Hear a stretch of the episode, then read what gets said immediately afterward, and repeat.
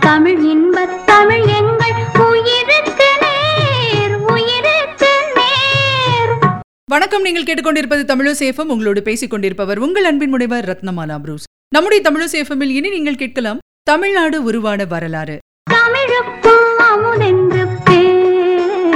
அந்த தமிழ் இன்பத் தமிழ் எங்கள் உயிருக்கு நேர் உயிருக்கு நவம்பர் ஒன்றாம் தேதியை நாம் தமிழ்நாடு தினமாக கொண்டாடிட்டு இருக்கிறோம். இந்த நாள் தான் நம்முடைய தமிழ்நாடு உருவான நாள். தமிழுக்கென்று தனி மாநிலம் உருவான நாள். தமிழ்நாடு உருவான வரலாறு தான் இப்ப நம்ம பார்க்க போறோம். வடவேங்கடம் தென்குமரி ஆயிடை தமிழ் கூறும் நல்லுலகம் அப்படின்னு சொல்லி தொல்காப்பியம் சொல்லுது.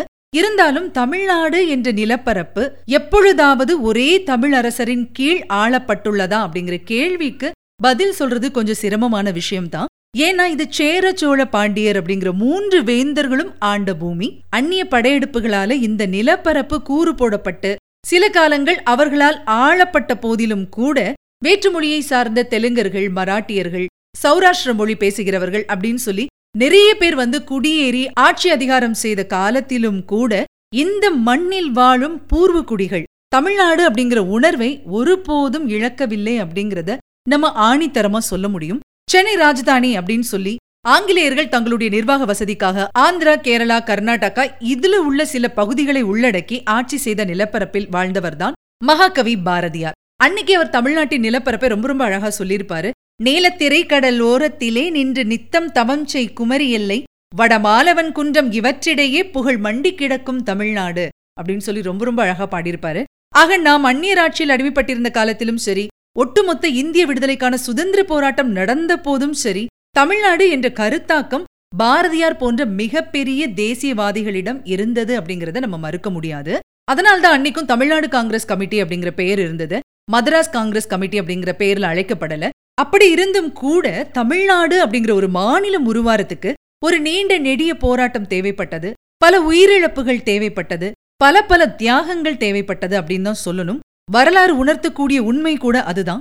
மொழிவாரி மாநிலங்கள் தேவையா? அப்படிங்கிறதுக்கு முதன் முதலா எஸ்கே தார் கமிட்டி ஆயிரத்தி தொள்ளாயிரத்தி நாற்பத்தி எட்டாம் வருஷம் ஜூன் மாசம் அமைக்கப்பட்டது. அது தன்னோட அறிக்கையை அதே ஆண்டு டிசம்பர் மாதம் சமர்ப்பிச்சது. அதுல மொழிவாரி மாநிலம் அவசியம் கிடையாது. நிர்வாக வசதிக்கு ஏற்பத்தான் மாநிலங்கள் உருவாக்கப்படணும் அப்படின்னு சொல்லி பரிந்துரைச்சிருந்தது காங்கிரஸ் கட்சிக்குள் இதற்காக உருவாக்கப்பட்ட ஜவஹர்லால் நேரு வல்லபாய் பட்டேல் பட்டாபி சீதாராமையா இந்த மூவர் கமிட்டி கூட இதே கருத்தை தான் சொல்லியிருந்தது. இந்திய சுதந்திரத்திற்காக நாம் ஒன்றுபட்டு போராடினோம். அப்படி ஒன்றுபட்ட நாம் மொழிவாரியாக நம்மை ஏன் பிரித்துக் கொள்ள வேண்டும்?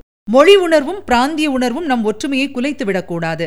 ஆகவே இந்தியாவை நிர்வாக வசதி கருதி பிரித்து அனைத்து பிரிவினரும் சம உரிமை பெறும் வகையில் மாநிலங்களை உருவாக்கலாம் அப்படின்னு சொன்னாரு ஜவஹர்லால் நேரு.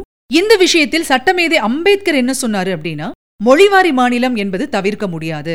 ஆனால் அதை முரட்டுத்தனமாகவோ நிர்பந்தமாகவோ உருவாக்கக்கூடாது மொழி மொழிவாரியாக மாநிலங்களை பிரிக்கிறதுல சில ஆபத்துகளும் இருக்கு. மொழி உணர்வை கட்சிகள் அரசியல் ஆதாயங்களுக்கு பயன்படுத்தும் வாய்ப்புகள் இருக்கு. பிரிவினை உணர்வை தவிர்ப்பதற்கும் மக்களை ஒற்றுமைப்படுத்துறதுக்கும் ஒரு தேசிய மொழியை ஆட்சி மொழியாக்க வாய்ப்பு இருக்குதா அப்படின்னு பார்க்கணும் அப்படின்னு சொன்னாராம். தேச தலைவர்களின் கருத்தும் அதைத் தொடர்ந்து தார் கமிட்டியோட பரிந்துரையும் தெலுங்கு பேசும் மக்களை கொந்தளிக்க வச்சிருந்திருக்கு. பொட்டி ஸ்ரீராமுலு அப்படிங்கிற காந்தியவாதி ஆந்திர மாநில கோரிக்கையை வலியுறுத்தி உண்ணாவிரதத்தை மேற்கொண்டிருக்காரு. ஆயிரத்தி தொள்ளாயிரத்தி ஐம்பத்தி ரெண்டாம் வருஷம் ஜூன் மாசம் ஒன்பதாம் தேதியில இந்த உண்ணாவிரதத்தை அவர் ஆரம்பிச்சாரு. செப்டம்பர் பதினஞ்சுல அவர் தன்னோட உயிரை விட்டிருந்திருக்காரு. அவருடைய உண்ணாவிரதமும் அதைத் தொடர்ந்த மரணமும் தெலுங்கு மக்கள் கிட்ட ஒரு பெரும் கோபத்தை ஏற்படுத்தி இருந்தது. இதனால என்னாச்சு அப்படின்னு பாத்தீங்கன்னா பல கலவரங்கள் அங்க நடந்தது. கட்டுப்படுத்த முடியாத கலவரங்களை அடுத்து ஆயிரத்தி தொள்ளாயிரத்தி ஐம்பத்தி மூணாம் வருஷம் அக்டோபர் மாசம் ஒன்னாம் தேதி ஆந்திரா சுதந்திர இந்தியாவின் முதல் மாநிலமாக உருவெடுத்தது. இதைத் தொடர்ந்து உச்சநீதிமன்ற தலைமை நீதிபதி ஃபசல் அலி தலைமையில் மாநில மறுசீரமைப்பு கமிட்டியை பிரதமர் நேரு ஏற்படுத்தியிருந்திருக்காரு. இந்த சூழல்ல தான் மதராஸ் மனதே அப்படிங்கிற கோஷத்தை எழுப்பி சென்னையை ஆந்திராவின் தலைநகராக்கணும் அப்படின்னு சொல்லியிருக்காங்க தெலுங்கு மக்கள். ஆந்திர கோரிக்கைக்கு முன்னாடியே ஆயிரத்தி தொள்ளாயிரத்தி முப்பத்தெட்டுலயே சென்னை கடற்கரையில் நடைபெற்ற இந்திய எதிர்ப்பு மாநாட்டுல மறைமலை அடிகள் தந்தை பெரியார் சோமசுந்தர பாரதியார் இவங்கெல்லாம் தமிழ்நாடு தமிழனுக்கே அப்படிங்கிற முழக்கத்தை எழுப்பியிருந்தாங்க. அதே காலகட்டத்துல சிலம்பு செல்வர் மாப்போசி தமிழ் மாநிலம் வேண்டும் அப்படின்னு சொல்லி மாநாடுகள் நடத்தி வலியுறுத்தி வந்துட்டு இருந்தாரு ஆந்திரா உருவானதுக்கு அப்புறமா தமிழ்நாடு அப்படிங்கிற கோரிக்கையோட சென்னையை காப்பாத்த வேண்டிய அவசர அவசியமும் உண்டாயி போச்சு. தலையை கொடுத்தேனும் தலைநகரை காப்போம் அப்படிங்கிற முழக்கத்தை மாப்போசி பிரபலப்படுத்தினாரு. ராஜாஜி என்ன சொன்னாரு அப்படின்னா சென்னையை ஆந்திராவுக்கு தந்துவிட்டால் அதுக்கு ஒத்துழைப்பு தரும் சக்தி என்கிட்ட இல்ல. நான் ராஜினாமா பண்ணிடுவேன். நீங்க வேறு முதல்வரை தேர்ந்தெடுத்துக்கோங்க அப்படின்னு சொல்லி நேரு கிட்ட சொல்லிட்டாராம். இதையடுத்து சென்னையை ஆந்திராக்கு தரப்போறதில்ல அப்படின்னு சொல்லி நேரு பகிரங்கமாவே அறிவிச்சிருந்திருக்காரு. மொழிவாரி மாநில போராட்டத்துல தெலுங்கு மக்கள் விசால ஆந்திரா அப்படின்னும் கன்னட மக்கள் அகண்ட கர்நாடகம் அப்படின்னும் மலையாளிகள் ஐக்கிய கேரளா அப்படின்னும் மராட்டிய மக்கள் சம்யுக்த மகாராஷ்டிரம் அப்படின்னும் குஜராத் மாநிலத்தை சேர்ந்தவங்க மகா குஜராத் அப்படின்னு சொல்லி கேட்டு போராடி இருந்திருக்காங்க. மொழிவாரி மாநில அமைப்பு ஆயிரத்தி தொள்ளாயிரத்தி ஐம்பத்தி ஆறாம் வருஷம் நவம்பர் மாதம் ஒன்றாம் தேதி முதல் நடைமுறைக்கு வந்தது. இதையடுத்து இந்தியால தமிழகம் உள்ளிட்ட பதினான்கு மாநிலங்களும் ஆறு யூனியன் பிரதேசங்களும் உருவாச்சு. மற்ற மாநிலத்தவர்களுக்கு எல்லாம் அவங்க விரும்பிய பெயரே அந்தந்த மாநிலங்களுக்கு சூட்டப்பட்டு இருந்தது ஆனா தமிழ்நாட்டுக்கு மட்டும் மதராஸ் அப்படிங்கிற பேரே மாற்றமின்றி தொடரும் அப்படின்னு சொல்லிட்டாங்க. ஆனா தமிழ்நாடு அப்படிங்கிற பேரை தான் வைக்கணும் அப்படிங்கிற கோரிக்கையும் போராட்டங்களும் தொடர்ந்து தமிழகத்துல நடந்துட்டே இருந்திருக்கு. இந்த வகையில தமிழ்நாடு பெயர் கோரிக்கைக்காக விருதுநகர்ல சங்கரலிங்க நாடார் அப்படிங்கிற தமிழ் போராளி எழுபத்தெட்டு நாட்கள் தொடர்ந்து மன உறுதியோட உண்ணாவிரதம் இருந்து தன்னோட உயிரை விட்டிருந்திருக்காரு. அவரது தியாகம் வீண் போகவே இல்லைங்க. அறிஞர் அண்ணா முதலமைச்சரா பதவியேற்று முதலாவதா தலைமைச் செயலகம் அமைந்திருக்கும் புனித ஜார்ஜ் கோட்டையில் உள்ள பெயர் பலகை ஆயிரத்தி தொள்ளாயிரத்தி அறுபத்தி ஏழாவது வருஷம் ஏப்ரல் மாதம் பதினான்காம் தேதி அன்னைக்கு தமிழக அரசு அப்படின்னு மாறி இருக்கு அதுக்கப்புறமா ஆயிரத்தி தொள்ளாயிரத்தி அறுபத்தி ஏழாம் வருஷம் ஜூலை மாதம் பதினெட்டாம் தேதி தமிழ்நாடு அப்படிங்கிற பெயர் மாற்றம் செய்யும் தீர்மானம் சட்டப்பேரவையில் கொண்டு வரப்பட்டு நிறைவேற்றப்பட்டிருந்திருக்கு. இருபத்தி மூணு பதினொன்னு ஆயிரத்தி தொள்ளாயிரத்தி அறுபத்தி எட்டு அன்னைக்கு தமிழ்நாடு பெயர் மாற்ற மசோதா நாடாளுமன்றத்தில் நிறைவேறியிருந்திருக்கு. ஆயிரத்தி தொள்ளாயிரத்தி அறுபத்தி ஒன்பதாம் வருஷம் ஜனவரி மாதம் பதினான்காம் தேதி மெட்ராஸ் ஸ்டேட் என்பது தமிழ்நாடு என்று அதிகாரப்பூர்வமாக மாறியது. தமிழ் பேசும் மக்களுக்கான மாநிலம் அப்படிங்கிறது உறுதியானா கூட தமிழக எல்லை பகுதிகளை தமிழ்நாட்டோடு சேர்க்கறதுக்கு ரொம்ப ரொம்ப கஷ்டப்பட்டிருக்காங்க. நிறைய போராட்டங்கள் நடந்திருக்கு. திருவாங்கூர் ராஜ்யத்தின் அங்கமா இருந்த கன்னியாகுமரி உள்ளிட்ட பகுதிகளை தமிழகத்தோடு இணைக்கணும் அப்படின்னு சொல்லி மார்ஷல் நேசமணி தலைமையில் தெற்கு எல்லை போராட்டம் ரொம்ப ரொம்ப உக்கிரமா நடந்தது. அவர் கூட கவிமணி தேசிய விநாயகம் பிள்ளை தானுலிங்க நாடார் காந்திராமன் குஞ்சன் நாடார் நத்தானியேல் இவங்கெல்லாம் கூட களத்துல இறங்கி போராடி இருந்திருக்காங்க. கடையடைப்பு போராட்டங்கள் வெற்றிகரமா நடந்திருந்திருக்கு. மக்கள் எழுச்சியோட போராடியதை அடுத்து துப்பாக்கிச்சூடு நடந்திருந்திருக்கு. இதுல பதினோரு தமிழர்கள் சுட்டுக் கொல்லப்பட்டிருந்திருக்காங்க.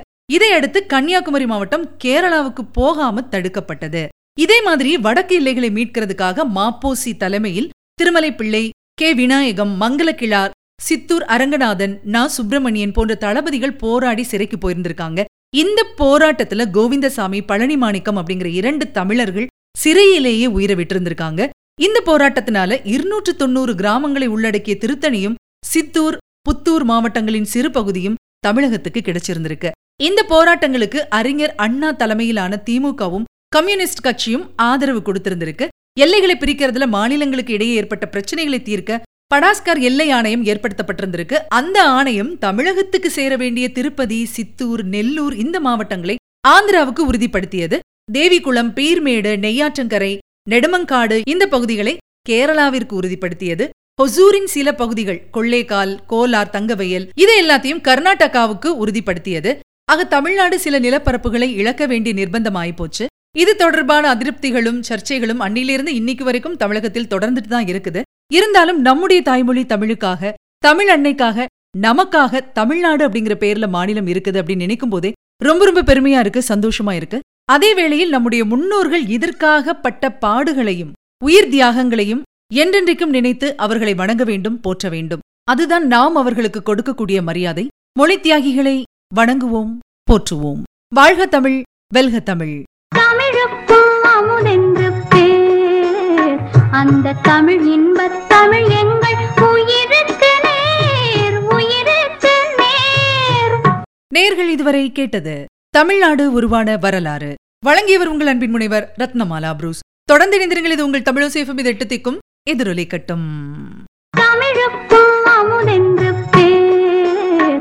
அந்த தமிழ் இன்பத் தமிழ் எங்கள் உயிர்